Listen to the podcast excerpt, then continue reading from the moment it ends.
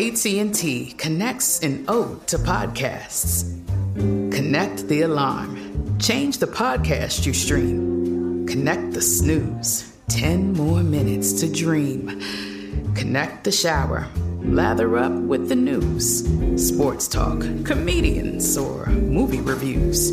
Connect with that three hour philosophy show. Change the drive into work in traffic so slow. Connect the dishes to voices that glow. Thank you to the geniuses of spoken audio. Connect the stories. Change your perspective. Connecting changes everything. AT&T. Okay, picture this. It's Friday afternoon when a thought hits you. I can spend another weekend doing the same old whatever, or I can hop into my all-new Hyundai Santa Fe and hit the road. With available H-Track all-wheel drive and three-row seating, my whole family can head deep into the wild. Conquer the weekend in the all-new Hyundai Santa Fe. Visit HyundaiUSA.com or call 562 for more details. Hyundai, there's joy in every journey. Today's episode is brought to you by Technically Speaking, an Intel podcast. When you think about the future, what kind of technology do you envision? Whatever the future holds, artificial intelligence will undoubtedly be at the heart of it all. Join Graham Klass as he hosts season two of Technically Speaking, an Intel podcast, and hear from the minds transforming healthcare, retail, entertainment, personal computing, and more with the help of AI. Tune in every other Tuesday and explore the latest technology that's changing our world today and creating a more accessible tomorrow. Listen to Technically Speaking, an Intel podcast on the iHeartRadio app, Apple Podcasts, or wherever you get your podcasts. Today's episode is brought to you by Visible. The future of wireless is here, and it's transparent. Switch to Visible, the wireless company that makes wireless visible. Get a one line plan with unlimited 5G data powered by Verizon, just $25 a month, every month, taxes and fees included. No hidden fees, no surprises, no, really. What are you waiting for? Get with the times and switch to Visible at visible.com. Monthly rate on the Visible plan for data management practices and additional terms, visit visible.com. Welcome to Stuff to Blow Your Mind from HowStuffWorks.com.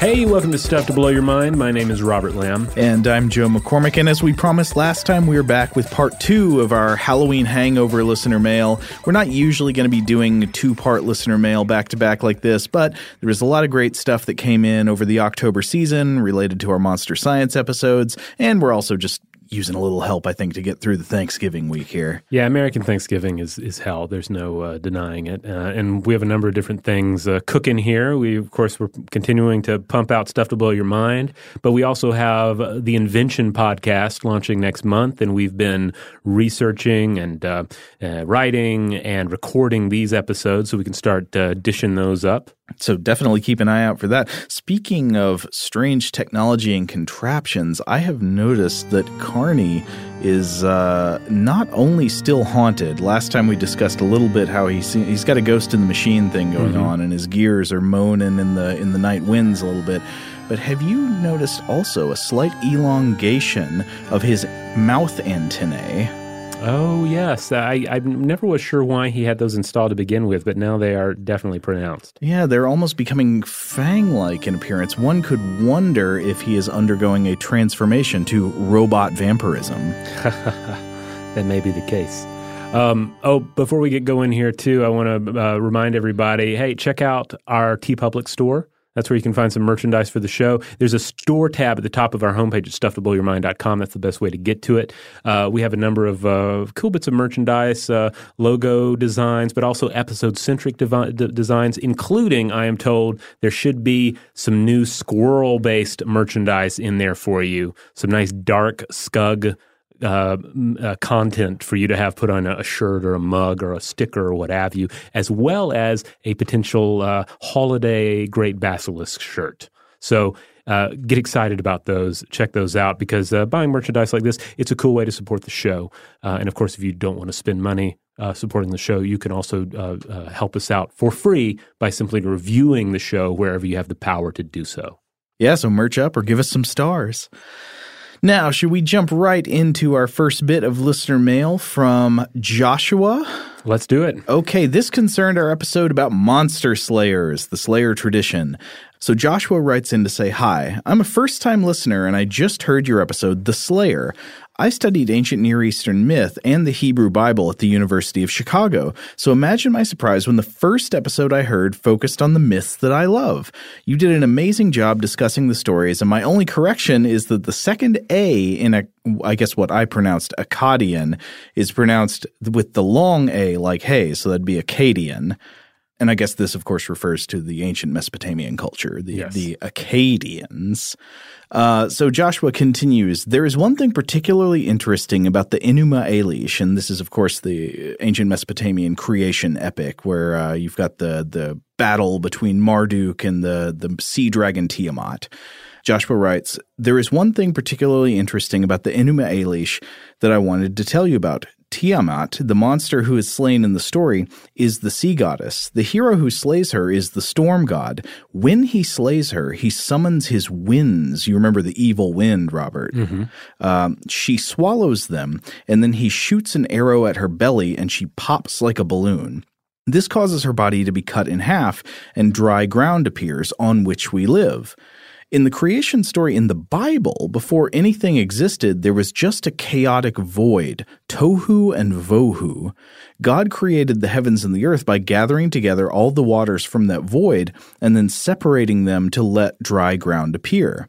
When we picture the biblical creation story within the context of our cosmology, we tend to picture a puddle of water floating in space, then a hole appears in the middle and dry ground rises from the hole in the puddle.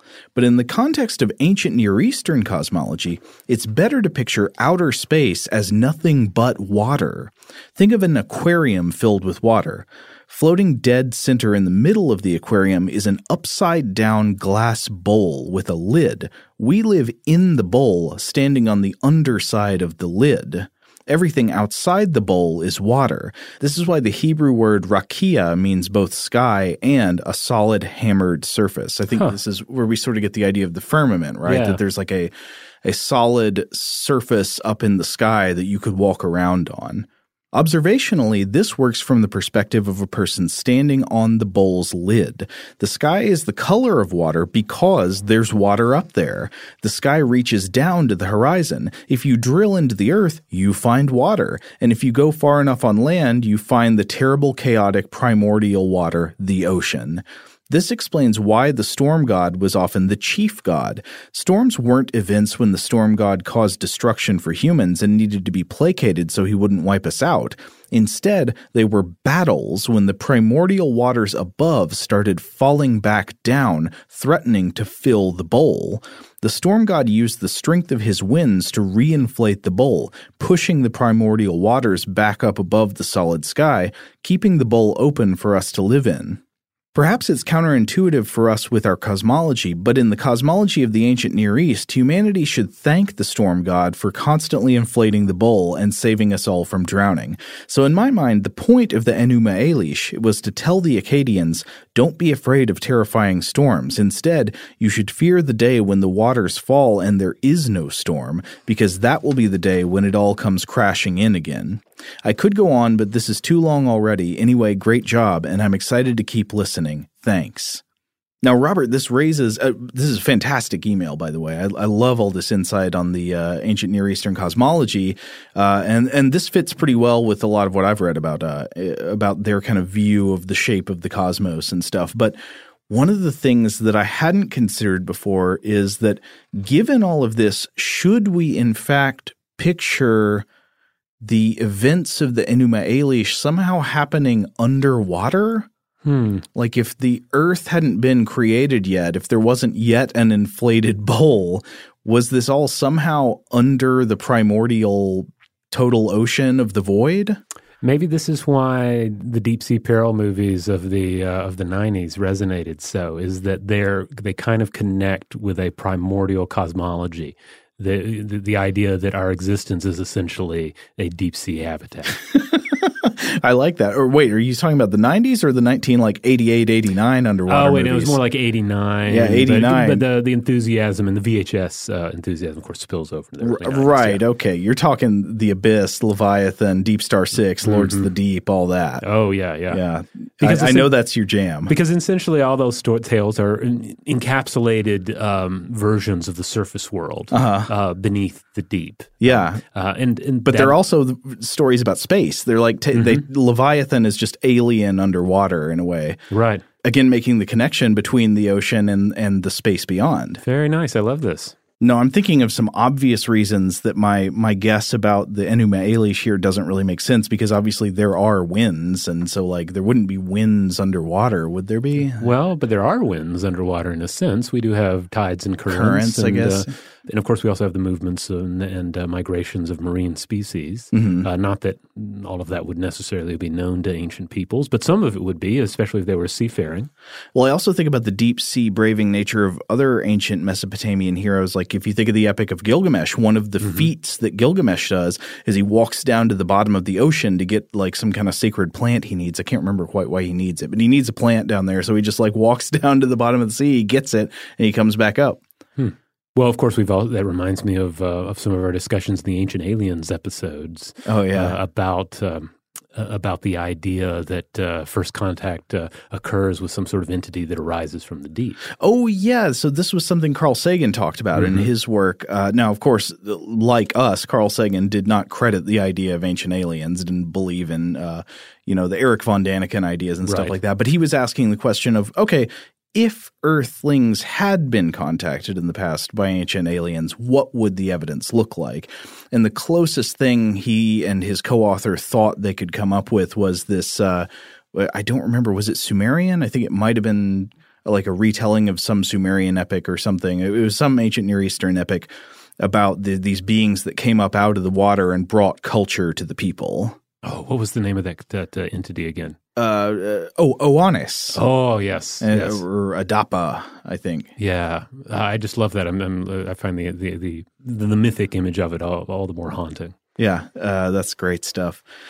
Anyway, well, thank you, Joshua. That was an awesome piece of listener mail, and we really appreciate uh, the clarification of the shape of the world. Now, should we explore another uh, response to the Slayer episode from maybe this one from our listener Taylor? Yes, this was another great piece of listener mail.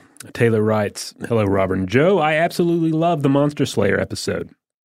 I really like how you tied in the fear and courage aspects of the episode. I would like to share a personal experience of how a fictional tale of heroics can really change the way you respond to a threat or whatever is generating the fear response. I, we actually asked that question in the episode, like it, whether there's any evidence that thinking about her, mythical heroics makes you more courageous, and we didn't find any evidence or like research on that. But it it sounds like Taylor has an anecdote here. Yes. Uh, Taylor continues I am a combat veteran and served in Operation Enduring Freedom in Afghanistan. We were relieving a unit that was taking heavy casualties and they were withdrawn. In their stead, we took on the task of finishing what they had started, and I will spare the details of the actual mission. I was a combat engineer, and I would sometimes spearhead infantry platoons uh, with a handheld mine detector sweeping for explosive hazards. I have to say, fear was part of an everyday phenomenon that I experienced. And when I was mine sweeping for improvised explosive devices uh, and old anti personnel mines, I was especially fearful, but I had to somehow overcome this fear in order to complete my role in the mission. The whole time, I could only think of what I was doing to prevent a catastrophe from taking place by detecting these hazards, and I actually recalled the heroics of the old Lord of the Rings series to give me a boost in courage. We had a laptop that we watched movies on and had watched all three Lord of the Rings uh, films several times. Many acts of bravery took place in those stories, but some stuck with me. Boromir's sacrifice was one, and Eowyn was another. I personally had always felt a small part of guilt for taking part in a war I knew little about, albeit I joined the army to pay for school, and I didn't realize the actual reality of deploying. For some reason, my morals had always led me to believe that war was inherently wrong. The guilt had always played a role in my fear to die for a reason I did not fully understand. What was I contributing to humanity by being part of all this? I felt a little helpless, and I took myself out of the big picture and downsized to my immediate circumstances, which were my fellow humans. If I were to die, then let it be for my fellow humans, the ones I was sharing this unfortunate experience with. For some reason, I could clearly recount Eowyn's bravery against Sauron. She was no superhuman or legendary warrior, but just a human woman who only wanted to protect those she loved. Her love for her friends and family gave her the courage to overcome Sauron and stab him in the face. Sauron to me was acting like a metaphor for these destructive devices, some placed by Taliban soldiers and others left from previous wars. Like Sauron, these things laid in wait for the right moment, then inflicted terrible destruction on those who came across them. These things did not discriminate and killed not only soldiers in the war, but also helpless locals. I used these fantastical stories of bravery to help me through some of my ordeal in Afghanistan, and even though I knew they were all fictional characters, they, ha- uh, they had played a vital role in inspiring me to face my own fears and overcome them. Sorry for the long response, but it felt good to share these considering I don't get to talk about it much. Thanks for the wonderful episode, and I look forward to the rest of October's podcast. Cheers from Alaska. Well, Taylor, thank you so much for getting in touch. Th- these were really some uh, some fascinating insights. I don't know if I've ever heard that directly. It seems like a kind of common thing to be inspired by heroics from stories to to do something actually, you know, requiring of courage in real life. But I can't think of examples other than what Taylor has just given us here. Well, what I love about this example is, of course, that it's it's from a combat scenario, so it's Yeah. a thing that uh, you know I, I don't have any personal experience with, but it, but it, of course, it's always great to hear from our listeners who do because they can put new twists on uh, topics such as this. And uh, It's actual physical courage, by the way. Yeah. I mean, a lot of the kind of courage I was thinking about people needing in that episode was more mundane, day to day courage. Like, you know, if you have a fear of public speaking, you've got to somehow get up the guts to do it, it for a work scenario or something like that. Uh, or, you know, all- those kind of mundane things. But here you're actually talking about putting your life on the line. Yeah, and I, I also like the idea of associating Sauron with just sort of the the, the, the nature of war. You know, like Yeah. he's it's ultimately what the the great enemy is all about. Now, at the risk of being doubly wrong, I think some of our more nitpicky listeners might say, I think the character uh, Taylor is thinking about there is the Witch King of Angmar who gets stabbed in the face by Eowyn. Is that not the case? I believe that is the case. Yeah, but because that's looks a, exactly yeah. like, I mean, is uh, one of Sauron's uh, generals or whatever. yeah. I mean, in a sense, it, stabbing the Witch King in the face is like Sauron, stabbing Sauron in the face. Yeah, what are you going to do? Climb that tower and stab the eye? That Yeah. doesn't make sense. yeah, there's no face for stabbing there. So, uh, but we know we knew what uh, what Taylor was talking about. Yeah, sorry, I did not mean to nitpick. Uh, th- th- this is a great story. Yeah, and it ties in because we are going to have other listener mails in this episode that involve the Lord of the Rings. Oh, that's right. Yeah, man, we have got so many excellent pedantic Tolkien nerds out there. Uh, I just had to say that, or I knew that we would get a flood of listener mail about like that wasn't Sauron. We love you. We love you. Anyway, th- thank you so much, Taylor. Uh, and uh, yeah, feel free to get in touch again. Okay, our next uh, piece of listener mail comes from Zsolt. Uh, Zsolt says, Hello, Robert and Joe. And this is also about the Slayer, by the way.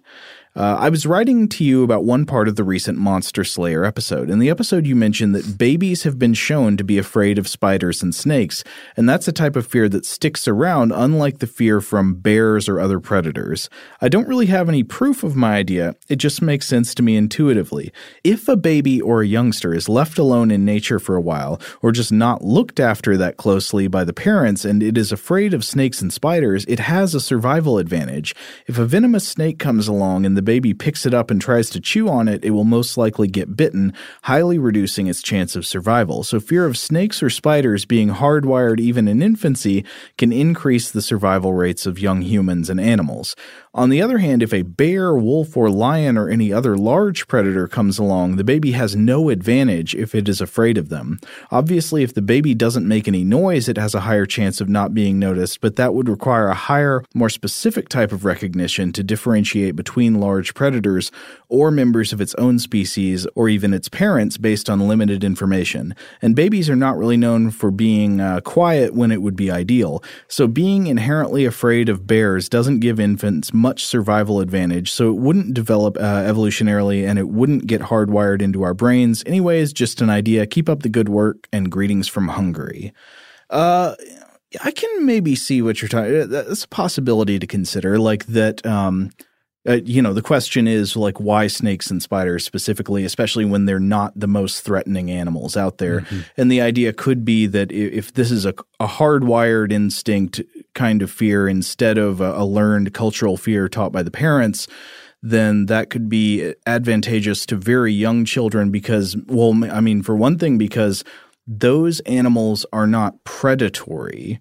So they would not be usually seeking to like attack a baby. It would be more like if the baby stumbles across them that they would be They, dangerous. need, So- they would need to know to leave it alone. yeah. Mm-hmm. Yeah. Uh, whereas like a leave it alone instinct just wouldn't really matter in the case of a large predator that wants to eat you because Right. you're not going to get away from it. And get and if they were to get away from it, it would be it would be the domain of the parents. They would be the ones who would have to what uh, stick them into a cave or a tree or however it happened in Clan of the Cave Bear. Um, I want to say it was what stuck her into some sort of a enclosure where the bear Mm-hmm. could only scratch at her. Yeah. Been a while since I've seen it. I've never seen that one. Basically, the same idea that's explored, I think, in um, one of the Ewok movies. Uh, oh, which one? the um, one with uh, Wilford Brimley? Maybe that's the one I've seen the most. I think maybe that's the one because that's the one where she loses her, her parents and Oh, uh, no. her entire family. They just kill off the entire family and bring in Wilford Brimley. That's but I think they they they shove her into a, a tree trunk or something to save her from some wild beast. Well, at least she got a consolation Brimley. Yeah. Uh, yeah, so that, that's an interesting idea, Zsolt. Yeah, I'd have to think about that. See see what some evidence for or against that would be. But yeah, we're, we're thinking about. Thanks. All right. On that note, we're going to take a quick break, and when we come back, more listener mail. Shout out to Astepro for sponsoring this episode and providing us with free samples. Rob, as the uh, the local host with allergies here, they sent you some of their nasal spray to treat your allergies. What was your experience like? Yeah, that's right. I always wrestle with the pollen a bit when it rolls in during the spring. So they sent me the little uh, nasal spray. I tried out the product, and yeah, it sure did help me get on top of my symptoms for the day. And it's so fast acting, uh, it was already kicking in before I left the house. Astepro is a first of its kind nasal allergy spray. It's the fastest 24 hour over the counter allergy spray. It starts working in 30 minutes, while other allergy sprays take hours. Astepro is the first and only 24 hour steroid free allergy spray. Astepro delivers full prescription strength indoor and outdoor allergy relief from nasal congestion, runny and itchy nose, and sneezing. Get fast acting nasal allergy symptom relief with Astepro. Go to asteproallergy.com for a discount so you can get Astepro and go today. A S T E P R O allergy.com. Astepro and go. Use as directed for relief of nasal congestion, runny nose, sneezing, and itchy nose due to allergies. Today's episode is brought to you by eBay. eBay Motors is here for the ride. Remember when you first saw the potential? And then, through some elbow grease, fresh installs, and a whole lot of love, you transformed a 100,000 miles and a body full of rust into a drive that's all your own. Look to your left, look to your right. It's official. No one's got a ride like this. There's nothing else that sounds like, feels like, or looks like the set of wheels in your garage. With over 122 million parts, you can make sure your number one ride or die stays running smoothly so there's no limit to how far you can take it. Brake kits, turbochargers, engines, exhaust kits, roof racks, LED headlights, bumpers, whatever your baby needs, eBay Motors has it. And with eBay Guaranteed Fit, it's guaranteed to fit your ride the first time, every time, or your money back. Plus, at these prices, well, you're burning rubber, not cash. Keep your ride or die alive at ebaymotors.com. Eligible items only, exclusions apply. Today's episode is brought to you by Visible. If you haven't heard of Visible, now you have. They're the wireless carrier that's making wireless visible. It's in the name. Get a one line plan with unlimited 5G data powered by Verizon, just $25 a month, every month, taxes and fees included. Having a one line plan means you only need you to save. No estranged roommates, exes, cousins twice removed, or AI powered humanoid robots needed. And because $25 a month really means $25 a month, you can call, text, stream, whatever, as much as you want without worrying about getting dinged at the end of the month. No hidden fees, no surprises. No, really. It's like the old saying goes you can't judge a book by its cover, but you can judge a company by its name. So spread the word. Tell all your friends there's a wireless company out there with transparency in their name, and they're called Visible. Start saving on wireless today at visible.com. Monthly rate on the Visible plan for data management practices and additional terms, visit visible.com. Okay, picture this. It's Friday afternoon when a thought hits you. I can waste another weekend doing the same old whatever, or I can conquer it. I can hop into my all new Hyundai Santa Fe and hit the road. Any road. The steeper, the better. Because my all new Santa Fe is available with H track, all wheel drive, so I can hit the trail without a worry in the world. Heck, with three rows and best in class rear cargo space, I can pack the whole family in with all our gear. We've got available dual wireless charging for our phones, so we'll never lose touch with civilization, and we won't lose touch with the primordial power of Mother Earth. So, which is it? Waste the weekend or do something a little more epic? And conquer it in the all new Hyundai Santa Fe. Visit HyundaiUSA.com or call 562 for more details. Hyundai, there's joy in every journey. All right, we're back. Okay, we got a big email covering several topics from our listener Dan. Robert, do you want to read uh, part of that one? Sure. Uh, and I'm going to read, I'm just going to read parts of it and I'll explain why. Uh, but uh, Dan writes in and says, Hello, Robert and Joe. Newish fan here. I found about your podcast uh, back in March of this year and have been listening to you since then, gorging myself on your mercifully vast back catalog, heedless of date, like uh, Bakker's Gods, R. Scott Bakker's Gods. I scan your timeline as a single moment. Before I get along, I just wanted to say I find you guys and prior hosts too, can't forget them, to be phenomenal and wanted to thank you for being consistently insightful, well researched, informative, and at times hilarious. Oh, thank you, Dan. Stuff to Blow Your Mind is without a doubt one of my top tier podcasts. You guys bring science to the average person in a way few do and will not, no doubt be classed as one of the better methods of science communication and application to everyday life, uh, thought, uh, and fiction of this generation of podcasters.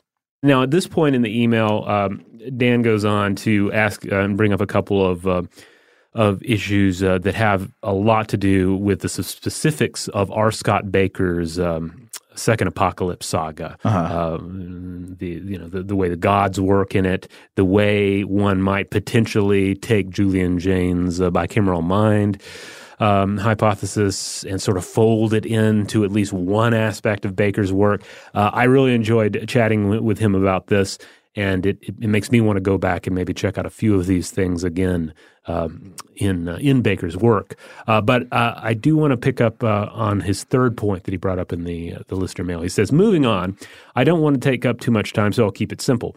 Way back in one of your episodes on space, not helpful, I know. Uh, I think it's the moons of Jupiter or Saturn. Sorry, you mentioned how you don't see slow acting, slow thinking monsters or aliens in fiction that often. Oh, I think this was the moons of Saturn episode because we were talking about aliens that might live on the extremely cold moon of Titan. Ah, right? that was uh, it. If they're in a cold environment, they might have a very slow metabolism and slow slow everything.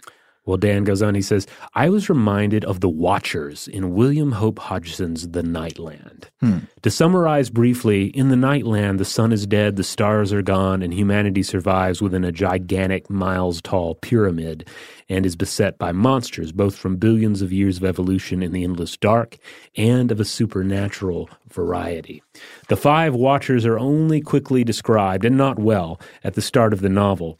What is clear is that they are vast, seemingly mountainous beings that move on a time scale charitably described as geologic, slowly advancing upon the aforementioned Great Pyramid. They are also referred to as some of the most dire beings known to man, hinted at being the coordinating powers behind, behind the otherworldly monsters within the land.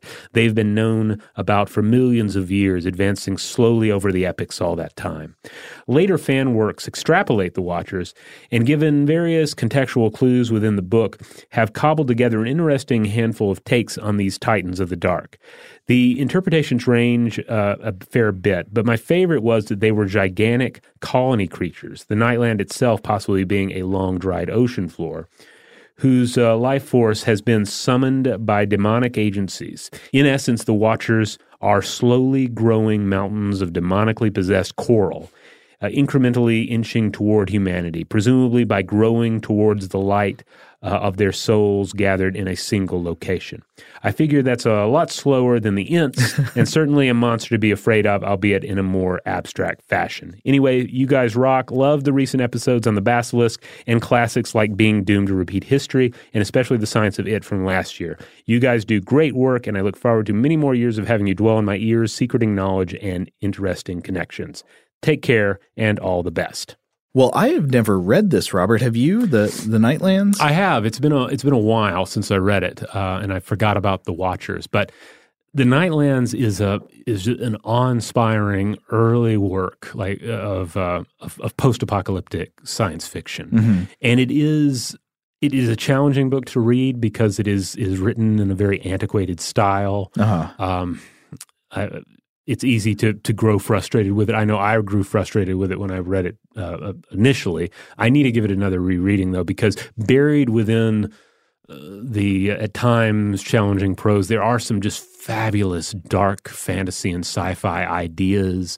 Uh, a lot of it regarding, uh, again, as he described, the last redoubt, this enormous pyramid uh, in which uh, the last of humanity is uh, is is living out its dying days uh, against the the horrors of a dark, cold Earth. It's a great concept, and I especially love the idea of like a menacing coral.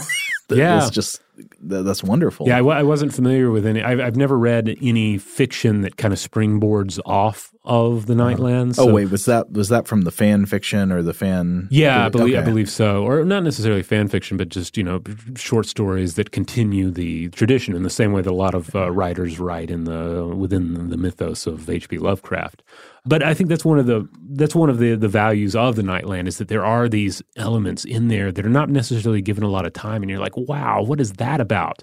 Wait, don't tell me about this character's love story and his his pining for this lost love. Tell me more about the Watchers in the night. Well, yeah, I, I, always love when somebody can come up with what feels like a truly original kind of monster mythos, something that isn't just like basically a variation on the vampire or something. Yeah. Uh, but uh, again, the Nightland, William Hope, Hope Hodgson, it's out there. You can buy copies of it. It's it's on Kindle. Um, but it is it is a pretty it is an original work. There there there are things about it that haven't been retrod uh, uh in in fiction uh, in the in the decades since it came out. there's there's a lot of original wonder there to be had. Okay, this next piece of mail comes from our listener, uh, Mikal or Michal, M I C H A L. I'm not sure how you pronounce that, but uh, this is uh, following up from the Vampire Clinic episodes. So I think I'm, I'm going to say Mikal. Uh, so Mikal writes, uh, Thanks for the great and creepy content this October. I was listening to your vampire podcast, and I have uh, remembered a story that a guy I was working with a few years ago told me. Oh, I love a third hand story from a guy you used to work with. All right. Mikal writes, So I am Polish and uh, I've been living in a small Polish town almost my entire life. Growing up surrounded by woods, bogs, and misty riverbanks, and having a family which enjoys spooky folk tales worked out really good for me. I mean, I like a decent scary story. But I'm getting a bit off topic. The guy I have mentioned uh, used to help out local archaeologists with their dig sites as a voluntary passion project. They have found a medieval graveyard once, which is located on a church land but has been forgotten and discovered again by these archaeologists. My colleague told me that there were about 20 bodies buried in that cemetery, all ordinary skeletons, but one which belonged to a person people who buried him believed to be a vampire. That skeleton had his head chopped off and placed face down between the person's legs. Hands and ankles were tied behind his back and bound together. And here comes the creepy part. Oh, that wasn't creepy before? yeah. Here comes the creepy part. The skull had a huge stone jammed into the mouth, jaws broken, and most of the front teeth bent backwards from the impact. Those were the kind of precautions Polish people used to take uh, to make sure no vampires will haunt and hunt them at night.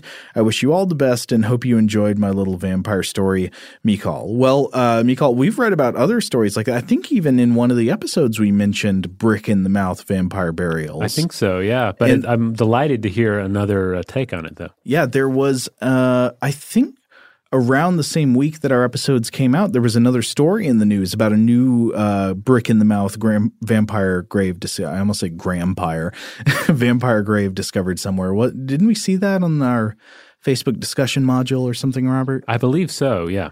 Anyway, y- yes, that is super creepy. So uh, thanks for sharing, Mikal.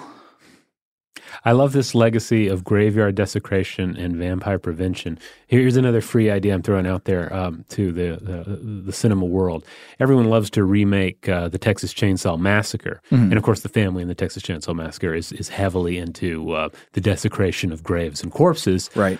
Somebody should do one where it's essentially the Chainsaw family versus vampires, and the whole reason they're raiding all of these surrounding uh, Texan uh, uh, graveyards is not because they just love messing around with corpses, although of course they do. It's uh, that they're fighting the vampire menace. Okay. That would be wonderful. Get uh, like that, that sounds like a uh, if Joe Lansdale hasn't written it already, that would be a, a terrific story uh, right there. That is great. Yeah, Leatherface chainsawing off vampire heads. Yeah, Um, turn him and- into the oh, hero. Oh, here it is. Here it is. Bill Moseley, uh, Chop Top has metal plates in his neck under the skin, Oh. which prevents him from being bitten and vamped himself. So they try to bite him and they just scrape their teeth on metal. I love it. And then you, you kind of you also rewrite it to where Grandpa's not only the greatest killer that ever lived, he's the greatest vampire he is killer. Van Helsing. Yeah. Grandpa is is Abraham Van Helsing. he looks old enough to pull it off. to the United States. And we, oh my god, this is so good. It writes itself. Okay, t- we, we take back all the it's free. Now this is ours. It belongs to us.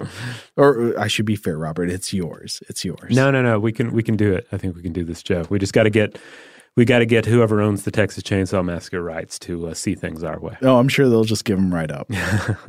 All right, we have another bit of vampire um, uh, lore here from a listener. This comes to us from Joey in Kentucky. Joey writes, Hey guys, I just finished listening to the first Vampire Clinic episode, and during the episode, you mentioned fun scientific explanations for vampirism in fiction, and I wanted to recommend Peeps by Scott Westerfeld. In it, vampirism is a mind altering parasite, and the story is told from the point of view of a typhoid Mary type carrier of the parasite. It's a fun little story with some interesting uh, parasitology facts thrown in. I'd also like to thank you for all the great book recommendations on the show. Basically, every time one of you mentions a book, I write it down. I love Blind Sight. Uh, that's the the Peter Watts book, and I'm halfway through the Culture series. Uh, that, of course, is the the Iain M. Banks series, and I've got about a dozen more on my reading list. Uh, Keep up the good work, Joey. I have not read that, but uh, thanks for the recommendation, Joey. Yeah, I'm gonna have to look that up too. All right, now technically, I think this was not Halloween monster content, but really it is. We got quite a few good messages about monstrous squirrels this uh, this Halloween season, and so I think we should plow right into those. They they fit, right? That that's basically monster content. Oh yeah, and I imagine we're going to keep hearing about squirrels for some time. This really has uh, those episodes really struck a chord. Uh, like most recently on Twitter, somebody brought to, to my attention that the new Fallout game, Fallout seventy six. Oh, I didn't know about that. it has radioactive squirrels in it. Nice. that attack you. Yes. Okay. Uh, yeah, people uh, like our our social media feeds have turned at least half into people just adding us with squirrel stuff. On the subject of squirrels, I don't recall which episode it was in which I did this. Maybe it was our listener mail uh, episode, but I asked about squirrels in the works of J.R.R. Tolkien. I remember exactly why this came up. It came up because we mentioned that squirrels had been introduced outside of their native ranges, and there were squirrels pretty much everywhere except Antarctica. Uh, and several listeners from New Zealand got in touch with us to say, uh uh no squirrels in New Zealand. And so, of course, because the Lord of the Rings films were shot in New Zealand, you were asking, well, are there squirrels in Middle Earth? And oh boy, we got some Tolkien pedantry coming on uh, the topic of, of the squirrels of Middle Earth. So we're going to run through some of these uh, uh, and try to acknowledge everyone who uh, who chimed in. Patrick, for instance, writes uh, writes in and says there are squirrels in the Hobbit. When speaking of the vileness of Mirkwood, Gandalf talks about black squirrels and other unclean beasts. But black squirrels are not even mythical animals. That's just like there there are black squirrels. Yeah, but I guess the whole thing is like you go into Mirkwood, the first thing you notice is the squirrels are different. This, In the same way that uh, you know the squirrels are a little bit different in uh, like the movie It Follows. Just northern uh, forest varieties, not southern I forest assume. varieties. Yeah, I'm assuming it's a, it's a different variety. Okay, this next message comes from Daniel. Daniel says, Hello, I have an interesting perspective to follow up on your squirrel questions. Daniel, I think we'll be the judge of that. um, uh, about New Zealand and squirrels. I'm a U.S. citizen and I've been living in New Zealand for the past year, so I have huge exposure to squirrels in my past life, and my wife is actually a conservationist here, so she lets me know about all the difference in species. Not only that, but we recently watched Lord of the Rings in its entirety just before listening to the episode. That I can remember. The only reference of woodland creatures is Treebeard, the Ent, mentioning to Merry and Pippin how uh, about how rats, not shown, climb his legs and cause terrible tickles. Hmm. But there aren't mentions of squirrels unless he doesn't understand the difference between rodents, which is very possible as he doesn't seem to understand the difference between hobbits and orcs. Huh. You remember that? Yeah, like he, Merry so. and Pippin, the the little hijinks hobbits climb up him, uh, the, like the stoner buddy comedy hobbits. Mm-hmm. They climb up him, and he's like, "Are you orcs?" Uh, That's what I remember from the That's in the movie. Yeah. Okay. Yeah, uh, my son and I had to pause on our uh, our reading of uh, the Lord of the Rings, so I don't recall from previous readings uh, how that actually went down. Uh, Daniel continues, quote, most of the rodents here are ferrets and hedgehogs, though I don't actually know if either of those qualify in New Zealand. Uh, I don't think they do. They are not Sciuridae. That said, there is a quote from the books where Elrond mentions, Time was once when a squirrel could carry a nut from tree to tree from Rivendell to the Great Sea. I guess talking about when how far the forests used to Ah, extend. Uh, it- so Daniel says squirrels they are canonical. If you want to follow up on the ramifications this has for the species on the islands of New Zealand, feel free to email back for more details. Uh, well, thank you so much, Daniel. You know what? I'll grant you that was interesting. I thought so. I like the idea that, that so far we're learning that yes, you have the black squirrels of Mirkwood, but then also uh, Elrond's bringing uh, up squirrels in a very like nostalgic way, like the, the old forest way. So perhaps the squirrels are just another thing that have been uh, you know darkened and uh, made perverse by uh, the influence of Sauron. All right, this next one comes to us from Kevin. Kevin says, I just finished uh, the listener mail episode of the podcast and wanted to assure you that Middle Earth definitely has squirrels. I don't recall if there is any mention in The Lord of the Rings, but I do recall their mention in The Hobbit. I did a quick search on my Kindle, and the word squirrels is used five times. of note are two quotes uh, bearing three of these instances in Chapter 8 Flies and Spiders. Quote, there were black squirrels in the wood. As Bilbo's sharp, inquisitive eyes got used to seeing things, he could catch glimpses of them whisking off in the path and scuttling behind tree trunks. A few pages later, they tried shooting at the squirrels and they wasted many arrows before they managed to bring one down on the path. But when they roasted it, it proved horrible to taste, and they shot no more squirrels. And then uh, Kevin continues It seems Tolkien's black squirrels are the darkest of skugs. Now, wait a minute. I know why the squirrels of Mirkwood have black fur. This has got to be a case of uh, of like camouflage melanism, like uh, like the moths, the peppered moths of uh, of like the UK. You know, when there was a lot of soot on the tree trunks, the moths darkened, so it would be harder to see them standing out against, in contrast, the tree trunks and the surfaces they sat on. Right, as the trunks darkened. Of course, in Mirkwood, the trees are very dark, so the squirrels want to blend in so as not to be plucked off of the branches by spiders and eaten. Hmm. All right. So, what what about the taste? Why do they taste so bad? Uh, just because all squirrels taste bad. I don't know. I haven't never It eaten has one. nothing to do with them being from Mirkwood. I assume two squirrels could probably taste good. Uh, didn't we hear from some people who'd eaten squirrels? Uh, I think we did, yeah. I mean, in the right stew, right? I mean, that's kind of the uh, one assumes. One assumes. Maybe this was just their mood affecting their perception of the taste of the squirrels. And we have one more here from Fred uh, that writes in and says, "Great show. Question: Are are squirrels mentioned in the Lord of the Rings? Yes." And then he uh, uh, he uh, includes a quote here. Whether because of Strider's skill or for some other reason, they saw no sign and heard no sound of any other living thing all that day, neither two footed except birds, nor four footed except one fox and a few squirrels. And Fred says the uh, response ten thousand, I would imagine. Well, not quite ten thousand, but uh, you, he you, you did add to our, our our new collective understanding of squir- of the squirrels of Middle Earth. I'm still grooving on my camouflage hypothesis. It, the gears are grinding in my head. Prove me wrong out there. Prove me wrong. Well, on that note, we're going to leave the squirrels of Mirkwood behind, and we're going to take one more break. But when we come back, more listener mail from October. Today's episode is brought to you by eBay. eBay Motors is here for the ride.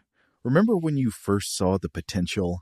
And then, through some elbow grease, fresh installs, and a whole lot of love, you transformed a 100,000 miles and a body full of rust into a drive that's all your own.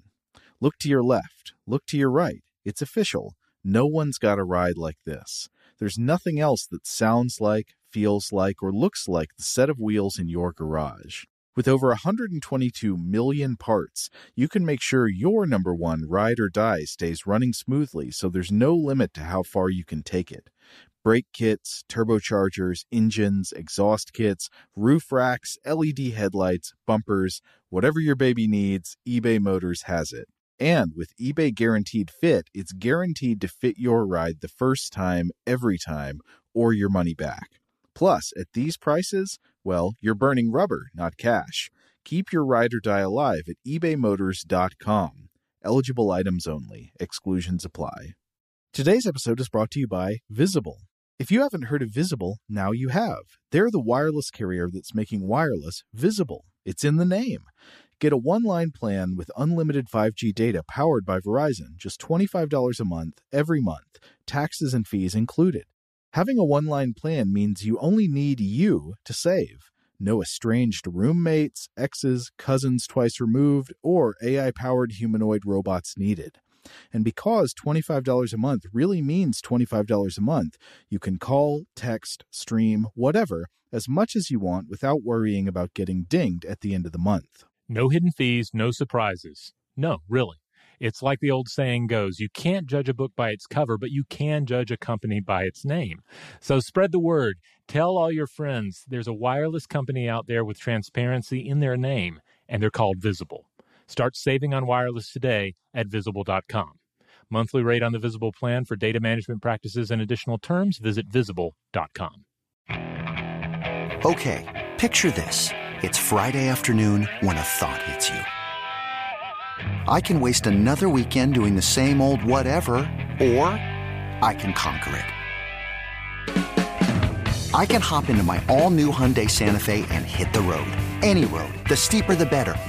Because my all new Santa Fe is available with H track, all wheel drive, so I can hit the trail without a worry in the world. Heck, with three rows and best in class rear cargo space, I can pack the whole family in with all our gear. We've got available dual wireless charging for our phones, so we'll never lose touch with civilization, and we won't lose touch with the primordial power of Mother Earth. So, which is it? Waste the weekend or do something a little more epic? And conquer it in the all new Hyundai Santa Fe. Visit HyundaiUSA.com or call 562 for more details. Hyundai, there's joy in every journey. Rev up your thrills this summer at Cedar Point on the all new Top Thrill 2. Drive the sky on the world's tallest and fastest triple launch vertical speedway. And now, for a limited time, get more Cedar Point fun for less with our limited time bundle for just $49.99. Get admission, parking, and all day drinks for one low price. But you better hurry because this bundle won't last long. Save now at cedarpoint.com. All right, we're back. Now, this uh, piece of mail concerns our Vault episode about carnivorous plants. We talked about uh, th- this was an episode we recorded a couple years ago, I think, about the like legends of human eating trees and stuff mm-hmm. like that, and how that connects to actual carnivorous plants. And so, our uh, listener Sean got in touch to say, "Hi, Robert and Joe. My name is Sean, and I'm a researcher studying angiosperm, flowering plant evolution, and comparative genomics at the Leebens-Mack Institute." Institute at the University of Georgia. I've been listening to the podcast for the past year during my commute and have enjoyed every second, and I wish I had found it earlier. I just listened to the episode from the Vault Carnivorous Plants and was intrigued because one of the grad students in the lab studies speciation, hybridization, and evolution of uh, Sarracenia pitcher plants. Uh, I hope I said that right. I find carnivorous plants fascinating due to the fact that carnivory in plants has evolved independently several times through convergent evolution, which I think is really cool and interesting. One thing that I was surprised that you guys didn't mention is uh, the fact that many carnivorous plants lure insects by reflecting UV light. Insects like ants and flies are sensitive to blue and violet light, will see these plants emitting a blue fluorescence and are lured toward them. The reason why is yet to be understood, but it is a cool predation strategy that's invisible to us humans. Uh, Sean also uh, offers that if we're ever interested in doing something on the evolution of flowering plants, uh, uh we could uh, get in touch. But also, uh, Sean writes, furthermore, there's a lot of cool plant research, i.e., evolutionary biology, transgenics, plant pathogen interactions, and much more, happening here in the plant biology department at UGA. And I'm willing to help you guys get in contact with the professors who would share their research. Finally, I'd like to say thank you again for making my commute more enjoyable and keep up the great work. Well, thank you, Sean uh, yeah, maybe we should look into flowering plants sometime. Yeah, and I and I love uh, the idea of dipping into more local talent. We've been trying to do more of that, uh, of bringing bringing experts on the show, not via uh, telephone, but actually get them in the studio. And there just there's so many great minds in the Atlanta area. We should do more of it. All right, at this point, we're going to move on to some listener mail that uh, is related to our episode, "The Curse." How about this one from Taylor? What do you think? Let's go for it. All right. So Taylor writes In your episode about curses, you pondered whether or not there could be legal ramifications for uttering a curse on someone. In Canada, we actually have a law which would impact cursing someone in limited situations. Section 365 of the Criminal Code of Canada is entitled Pretending to Practice Witchcraft. it states uh, everyone who fraudulently A. pretends to exercise or use any kind of witchcraft, sorcery, enchantment, or conjuration, B. undertakes for this consideration to tell fortunes, or C. pretends from this skill in or knowledge of an occult or crafty science to discover where or in what manner anything that is supposed to have been stolen or lost may be found is guilty of an offense punishable on summary conviction. Oh, I already have so many questions about this um, regarding like what the difference is between practicing a religion and pretending to practice a religion. Uh-huh. So, but, but we'll, I'll wait to the end of the email to, to bring it all up. Okay, quote, this law only applies if you are fraudulently doing an activity and therefore goes to the mens rea of the act, e.g., if you act as a psychic and you believe you are a psychic, then there is no crime. Whereas if you act as a psychic solely to take money from a believer, then you have committed a crime. Okay. How would you determine that? That would be so yeah. difficult. Um, anyway, how would this apply to curses? I can think of two scenarios where this law may come up. Scenario number one you, not believing in curses, know someone who has a strong irrational belief in curses. You do not like this person and want to cause ill will on them, and despite not believing in curses, you cast one on this believer. It causes a severe negative downturn in this person's mental well being, physical well being, or their financial well being because, of course, they must find someone to dispel this curse. You will be guilty under Section 365 of the Criminal Code of Canada. Uh, maybe if you like write out a manifesto stating all your plans, I don't know. Yeah, you would have to. They'd have to catch your um, your villainous uh, admission of guilt on, on tape or something. Yeah, you'd have a Bond villain monologue. Yeah. Of course, it would make it not efficacious, right? If you uh, if you actually monologue to the Bond you were cursing. That's true. Uh, scenario number two: you, not believing in curses once again, accept funds from someone to dispel a curse which uh, which this person believes has fallen on them. This person may be working in conjunction with the you in scenario one to extort money from this person. In this scenario, once again, there is clear fraud on your part, and you will be guilty under Section 365 of the Criminal Code of Canada. Okay. Of course, this requires very specific circumstances, and if in either of the above scenarios you in fact believe in curses, then no crime has been committed. Seems like this law would never be used for curses, right? Well, someone was charged under Section 365 in 2012 in Toronto for charging thousands of dollars to remove a family curse. Huh and uh, Taylor links to a source. Slightly different, but a man in 2017 was charged under this section for charging six figures to remove an evil spirit from a family member. And then uh, Taylor links to another source. And finally, in 2015, the Edmonton police force had to release a statement warning people not to fall for paranormal frauds, which includes curse removal. I thought you would find this interesting, and I do not know if there would be any comparables in the U.S.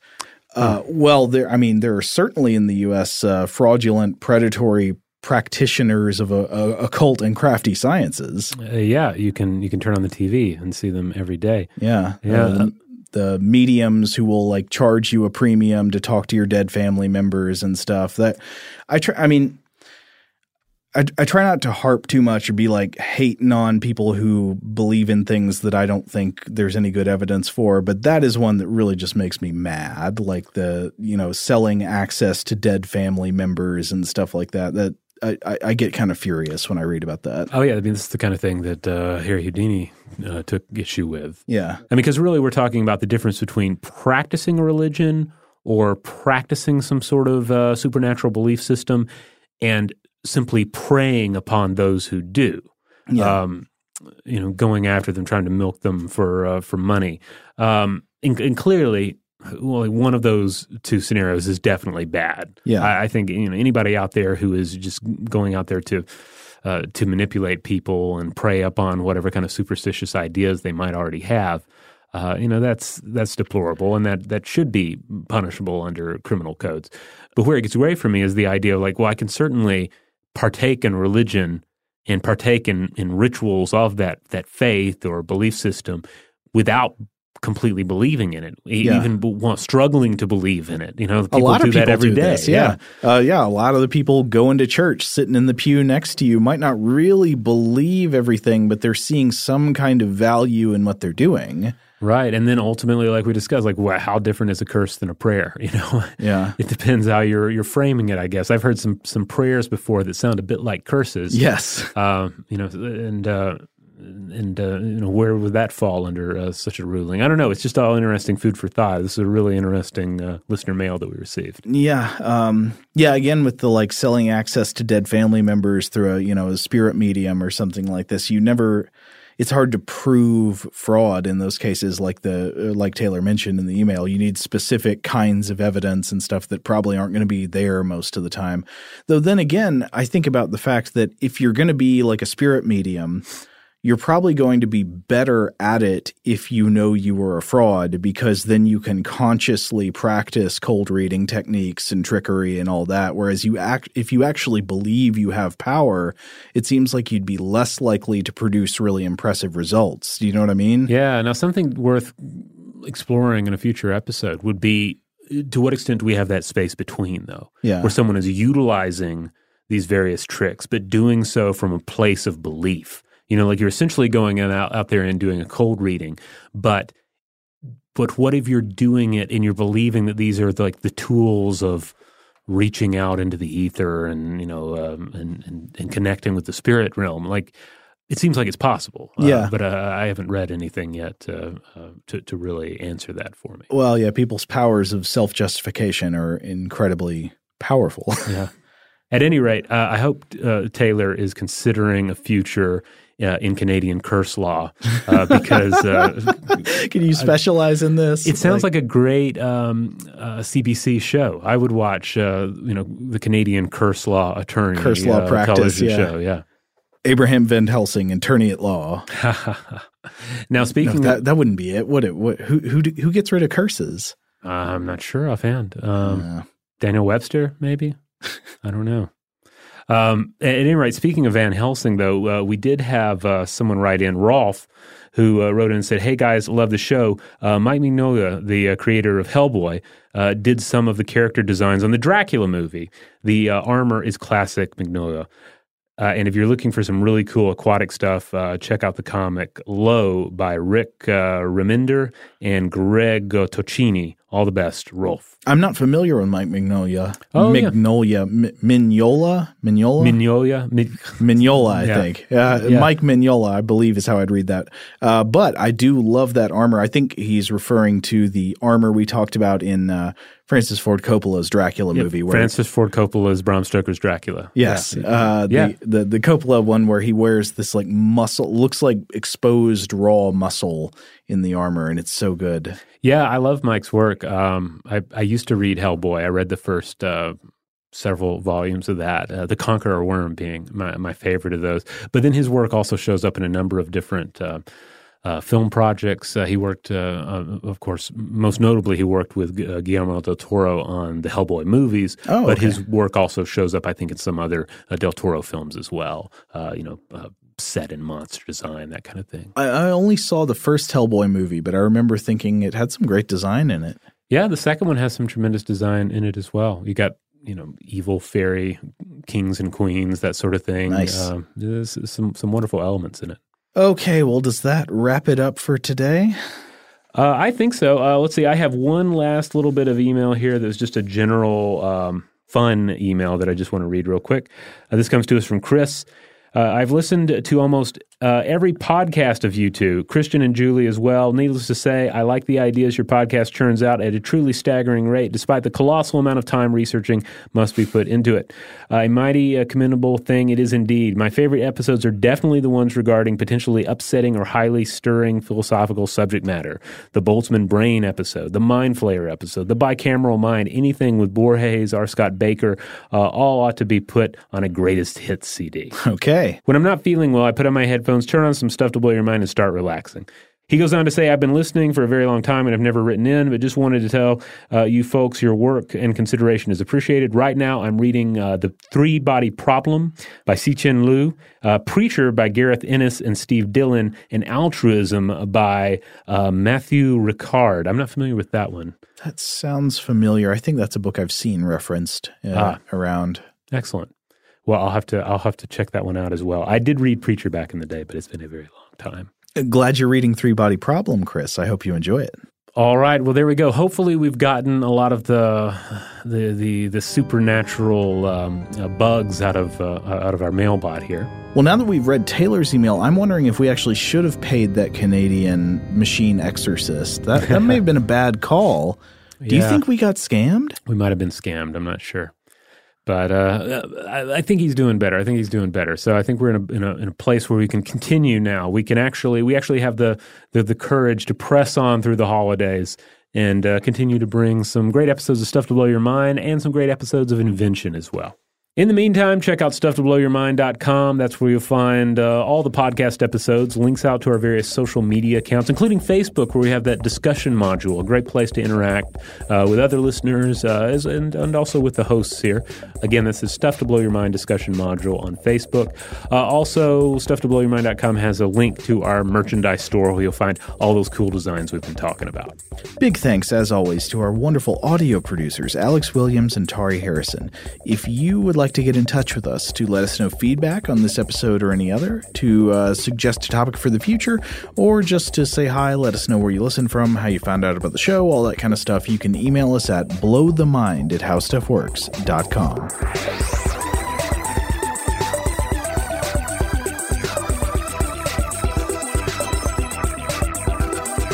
For more on this and thousands of other topics, visit howstuffworks.com.